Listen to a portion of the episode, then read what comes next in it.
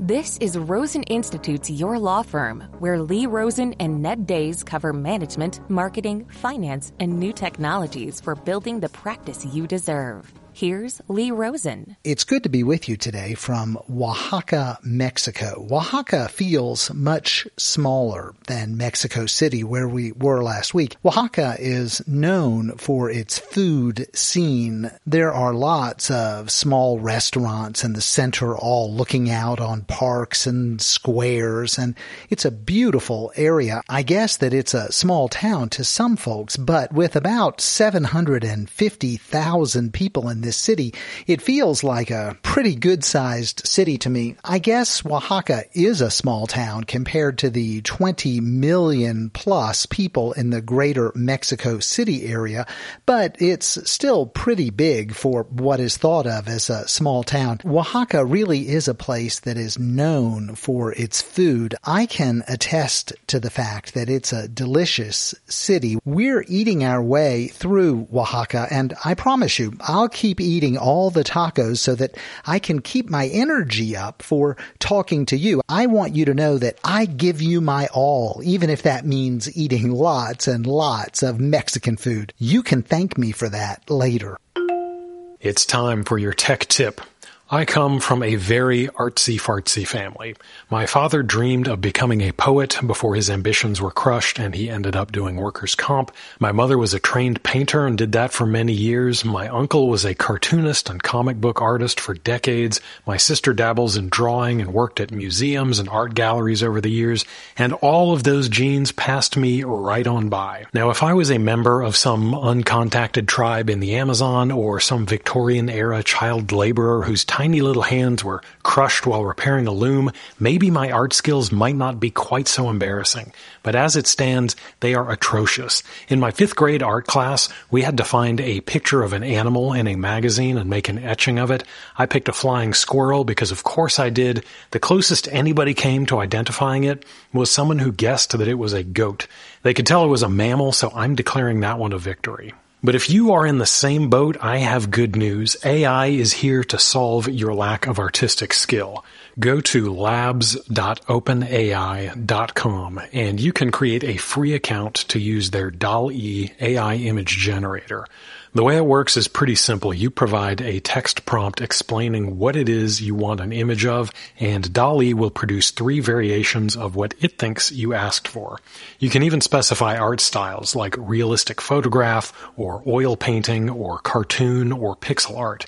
You can go further by providing new prompts about the scenery and expand the images it generates. My favorite creation so far has been one I made with the prompt, a detailed impressionist painting of a raccoon smoking a cigarette while riding a motorcycle.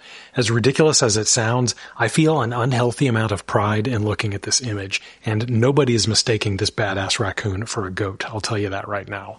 Okay, but aside from being a fun way to waste fifteen minutes, what are the practical implications of this? There are quite a few, actually. I'm sure those of you in the licensing and intellectual property space are already starting to grapple with the impact A I tools are going to have on copyrighted works.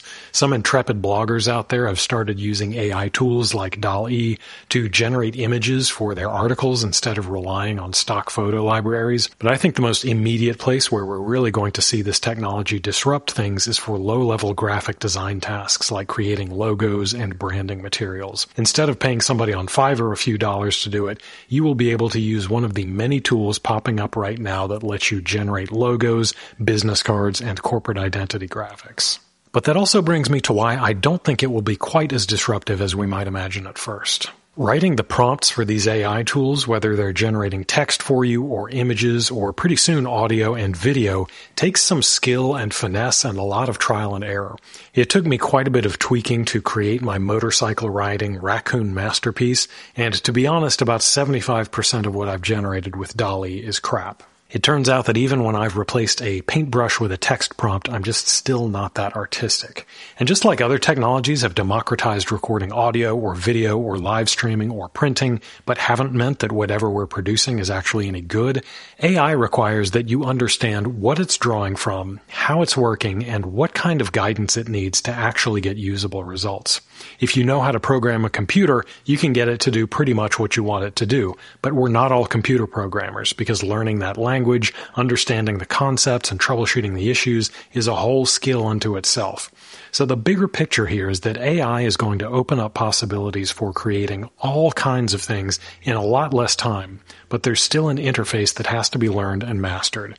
It may be that your graphic design will soon be executed by A I, but it's still going to take that artistic touch to coax it into producing the perfect painting of a raccoon biker.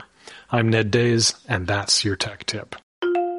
And now for your moment of concise advice. Selling law firms gets a lot of interest from lawyers. We all love the idea of building something of value and then selling it for a profit. I did it. You can do it. But the reality is that selling a law firm is a complex subject that requires lots of effort, and it requires considerable thinking and advanced planning and preparation. It's not something that happens overnight. Now, before we go deep on this, let me comment on the market for law firms.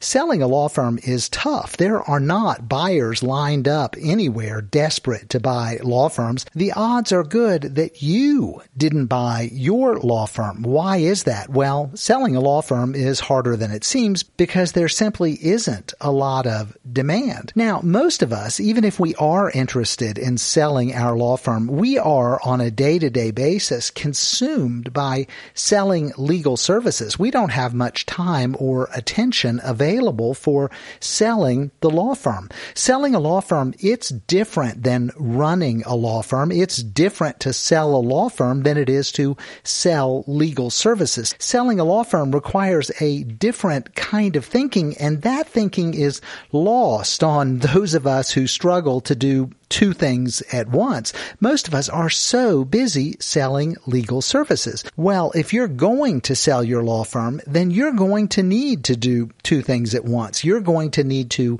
consistently focus on selling legal services, but you're also going to have to engage in the long, drawn-out process of building and marketing a business for sale. Selling services and selling a law firm, they aren't the same thing. You've got to build a business for sale if that's your goal, and you've also got to be focused on selling it. We could talk all day about the steps that you need to take to build and sell a business like a law firm, but one thing that you really need to be thinking about early on is this. If you want a good price for your law firm, if you want to sell it for a significant amount, then you've got to create value.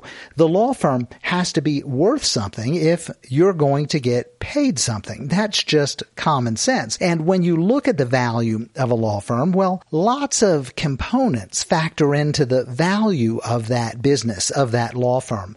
The team, the systems, the position in the marketplace, the functional marketing tactics, like a good network network of referral sources and an effective content marketing approach or an advertising approach with a high return on investment. All of those things play a big part in the equation that determines the price that you get for your business. But the big component, the big part of this formula of determining value of a business is the goodwill value of the business. The goodwill is the value of the reputation of the law firm. It's this intangible factor, this idea that the value of the business goes way above the simple book value calculation of assets minus liabilities. The reputation of your business, and I'll use that word reputation instead of goodwill because lawyers think in terms of reputation more than they do in terms of goodwill. The reputation of your business,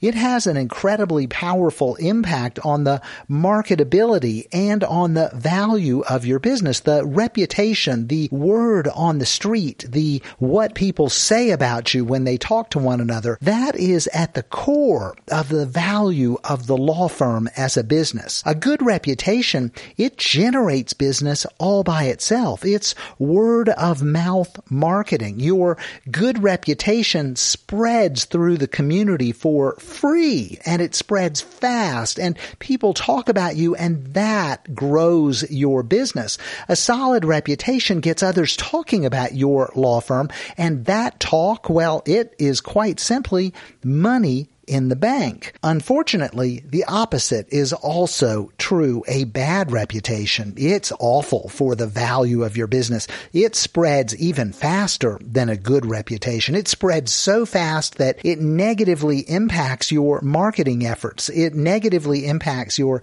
advertising and your referral network and your content marketing. That negative reputation, it shows up in online reviews, but more importantly, it shows up in conversations among friends and colleagues and associates. A bad reputation, it makes it hard for the law firm to hire associates and staff members. It makes it hard for the law firm to get hired by clients. A bad reputation makes it tough for the business to keep growing. Well, goodwill, or reputation as we're calling it, it is the biggest factor in the value of your law firm. Your goodwill, your reputation, it grows with a smart marketing strategy. You create a good story. You get people talking. You reinforce that conversation with strong marketing tactics to keep people talking. Most significantly, you increase your goodwill value, your reputation value, by serving your clients well. When you deliver on your promises to your clients and when those folks leave satisfied with the work that you've done for them, well, they spread the word. They talk about you. They write positive online reviews. They tell others what a great law firm you've got, and that increases the value of your business. The most important thing you can do right now to sell your law firm, it's to increase that goodwill, that reputation value. That's the biggest component of your biggest asset, and that's where you can make the biggest difference. So as you consider the possibilities for the sale of your law firm, the most important thing you can do right now to make that sale more likely and to increase that value is to build your reputation, build your goodwill. That's what you do right now that makes it more likely that you'll sell your law firm when you're ready for a good price. That's your moment of concise advice. Wrapping up from Oaxaca, thanks for spending a few minutes with me and Ned today. We hope you have a great weekend and an even better week next week. Keep plugging away, moving forward, getting things done. You're on the right track. You'll get there, I promise. We're all in this together, and together we build better practices through better marketing, better management, and better technology. Until next time, I'm Lee Rosen. Thanks for listening to Your Law Firm. Visit Rosens Rules dot com for our free course on the ten critical rules all successful law firms follow.